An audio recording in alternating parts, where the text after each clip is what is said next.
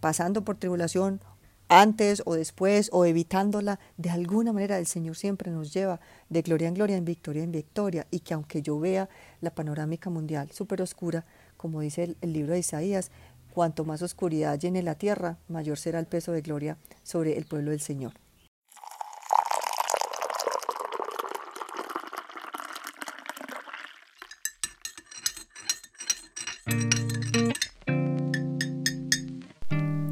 Bienvenidos a otra taza de café compartida en nuestro espacio de mini pots en Paisa. Unos minutos de charla vigorizante, impartiendo vida y acercando nuestros corazones. Les habla Kaya Gao.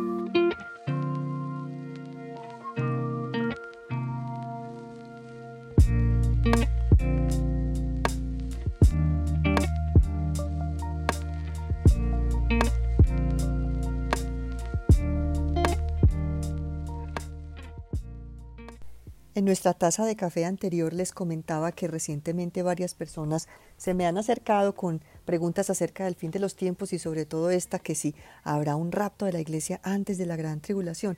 Eso del rapto es algo como que se entiende como el, tomar la iglesia y llevársela al cielo antes de, de los acontecimientos más cruciales de los últimos tiempos. Desde el principio mi deseo fue poderles compartir ciertas herramientas que les fueran útiles para que cada quien estuviera en capacidad de hacer un estudio bíblico, dejando que el texto le instruya y le permita tener respuestas y acercamientos no solamente a este, sino a otro tipo de, de, interrogantes similares. Al final llegué a un pequeño documento de tres pasos muy sencillos para que quien esté interesado en este tema específico del rapto antes de la gran tribulación pueda hacer ese estudio personal. Y a manera de marco de referencia les explico ciertas condiciones que yo misma me, me impuse para llegar a este tipo de estudio y que les van a ser muy, muy, muy prácticos para muchas otras situaciones parecidas.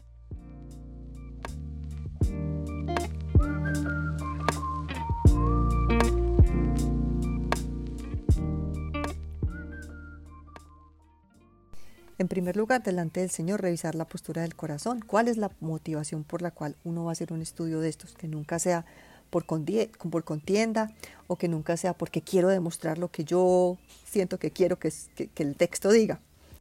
Personalmente también tuve que evacuar el tema del temor porque me di cuenta que este asunto de la tribulación, la palabra tribulación me producía como escalofrío.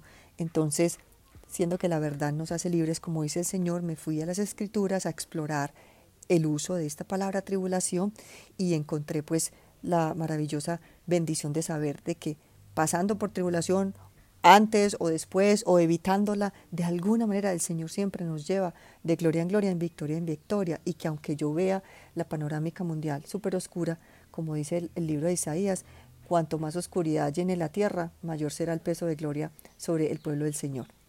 De este peso de gloria uno escucha muchísimos testimonios provenientes de sitios de severa persecución, por la que están pasando en este momento hermanos nuestros en, el continente asiático, en el Medio Oriente o en, el África. Aún en esas situaciones de extrema adversidad, el Señor no ha dejado de moverse y, y es hermoso el consuelo y las cosas que el Señor está haciendo entre los suyos.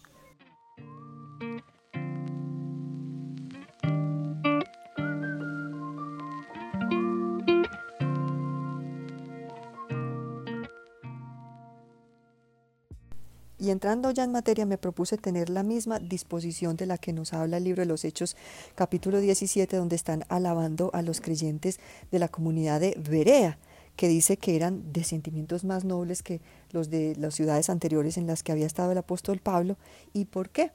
Porque ellos se sentaban cada día a escudriñar las escrituras para revisar si lo que se les estaba predicando iba en línea con lo que estaba en las sagradas escrituras. Y uno podría decir, pero ¿cómo iban a cuestionar la predicación del apóstol Pablo? Pero es precisamente lo que está elogiando este pasaje. Personalmente he tenido el gran privilegio de haber estudiado con grandes maestros de Biblia, historiadores, arqueólogos de talla mundial. Y, si bien cuando se me hacía esta pregunta en cuestión, yo ya tenía un recuerdo de lo que había ah, entendido estudiando las escrituras con ellos, eh, al momento de volver a estudiar este tema para compartir con ustedes, me puse en ceros para dejar que el texto hablara por sí mismo.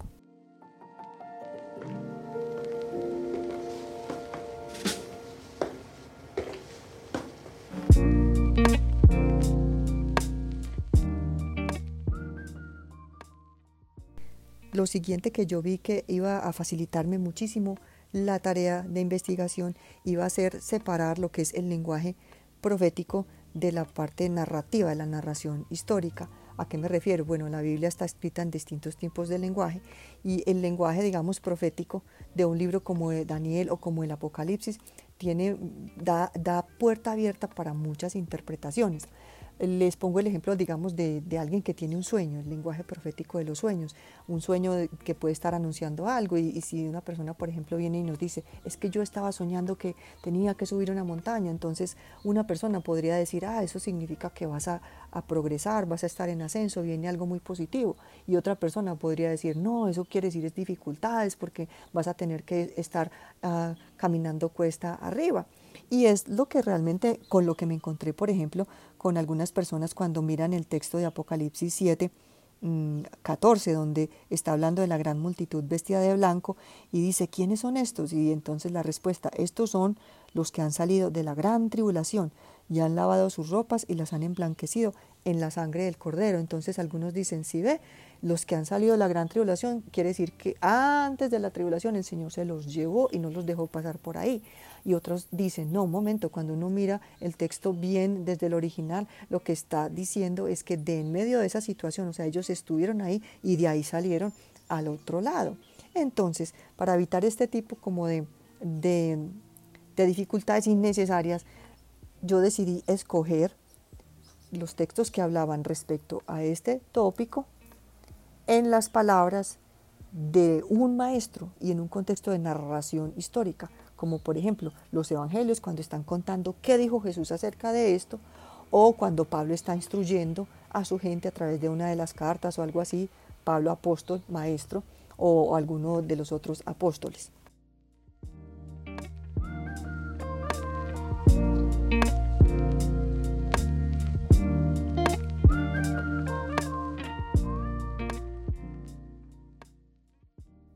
Ya acercándome al texto que voy a estudiar, lo primero que yo necesito tener en cuenta es cuál es el contexto literario.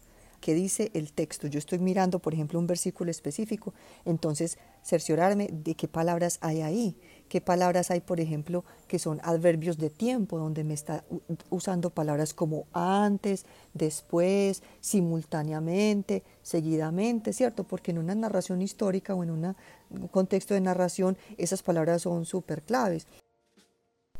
El contexto literario nos lleva a observar con cuidado también los párrafos anteriores al texto que estoy estudiando y los párrafos siguientes y además también el, el el contexto del libro o de la carta o del evangelio, qué otras partes está hablando de lo mismo, porque eso me ayuda a tener una visión ya completa. Otra cosa importante dentro del contexto literario, este es un principio que a uno nunca se le debe olvidar, es la Biblia interpreta la Biblia. Por ejemplo, cuando uno está mirando la narración en el Evangelio de Mateo 26 acerca de cuando estaban golpeando a Jesús, unos le abofeteaban y le decían, a ver, Cristo, adivina quién te pegó. Y uno podría decir, ¿cómo así que adivina? ¿Será que les adivine el nombre o que les adivine el rango o qué será?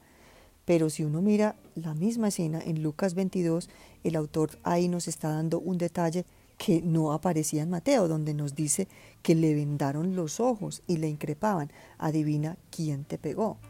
O sea que al momento de uno estar estudiando cualquier tema, uno mira en los distintos pasajes que hablen de lo mismo y uno no toma uno que le gusta y elimina al otro, sino que en conjunto todos ellos son los que nos van a dar una panorámica más completa. Lo que me propuse fue hacer el estudio de manera inductiva y no deductiva. La manera deductiva es cuando uno ya trae una idea, una presuposición y uno quiere comprobar esa, esa idea, entonces busca los pasajes que refuercen lo que yo quiero decir. En cambio, el método inductivo es donde yo me acerco al texto con reverencia y dejo que el texto hable por sí mismo. ¿Qué, qué está diciendo ahí? Y si, y si no me está, si el texto no dice algo más yo no le voy a añadir ese más. O sea, nunca mi interpretación va a estar por encima de lo que el texto alcanza a decir o, no, o, o que me está dejando de decir.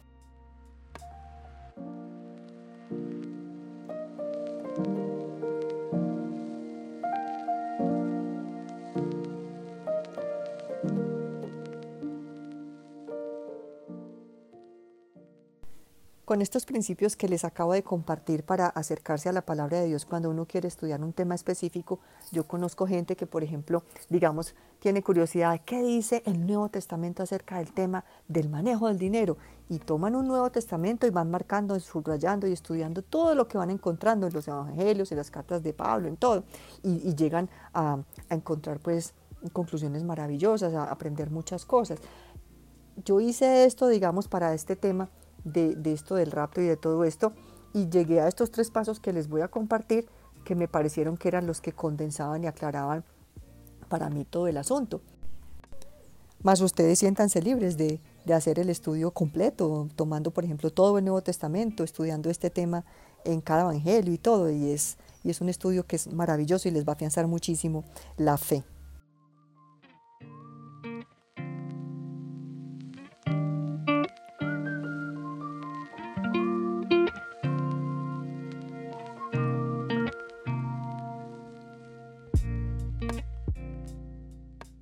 El primer paso que yo vi que era básico para iniciar el estudio era entender en qué consiste el rapto, lo que yo llamo los rayos X del rapto.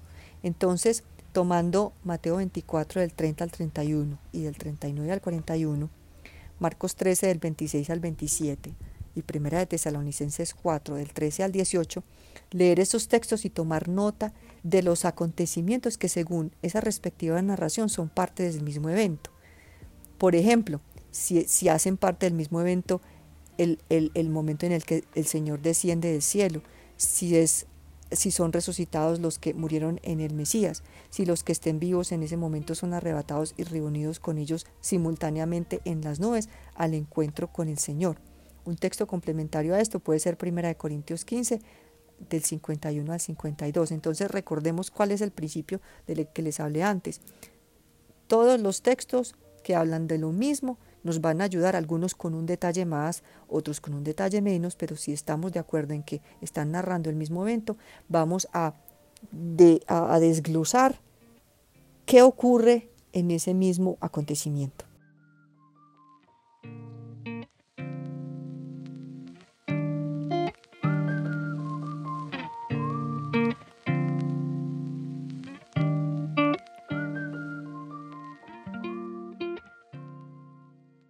Paso 2. Tomar Mateo 24 y Marcos 13, que son las narraciones más completas de, en palabras de Jesús de este asunto de los últimos tiempos. Ya vimos algunos pedazos en el paso 1 de estos dos textos, pero cuando leemos los capítulos completos, la visión es más completa. Entonces, yo recomiendo leer estos capítulos subrayando cuando encontremos la palabra tribulación y marcando también con otro color todos los adverbios de, tiempo que uno encuentre, palabras como por ejemplo antes, después, entonces, inmediatamente, etc.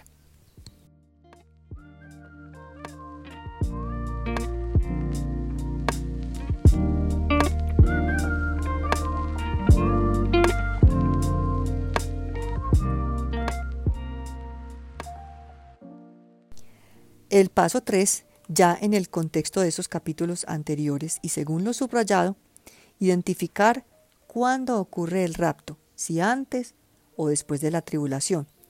Más específicamente se pueden ir directamente a Mateo 24 del verso 29 en adelante y a Marcos 13 del verso 24 en adelante. Ahí recomiendo tomar atenta nota de frases como inmediatamente después o en aquellos días después entonces, mirar esto y escribir las conclusiones a las que ustedes van llegando respecto a esta pregunta inicial. Hablando del fin de los tiempos, ¿habrá un rapto de la iglesia antes de la gran tribulación?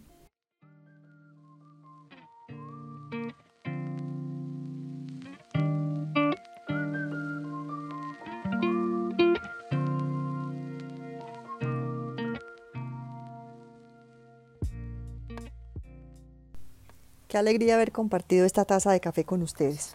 Supongo que los que van a hacer el pequeño estudio van a tener que hacer pausa para poder tomar nota de las citas bíblicas que les estoy compartiendo.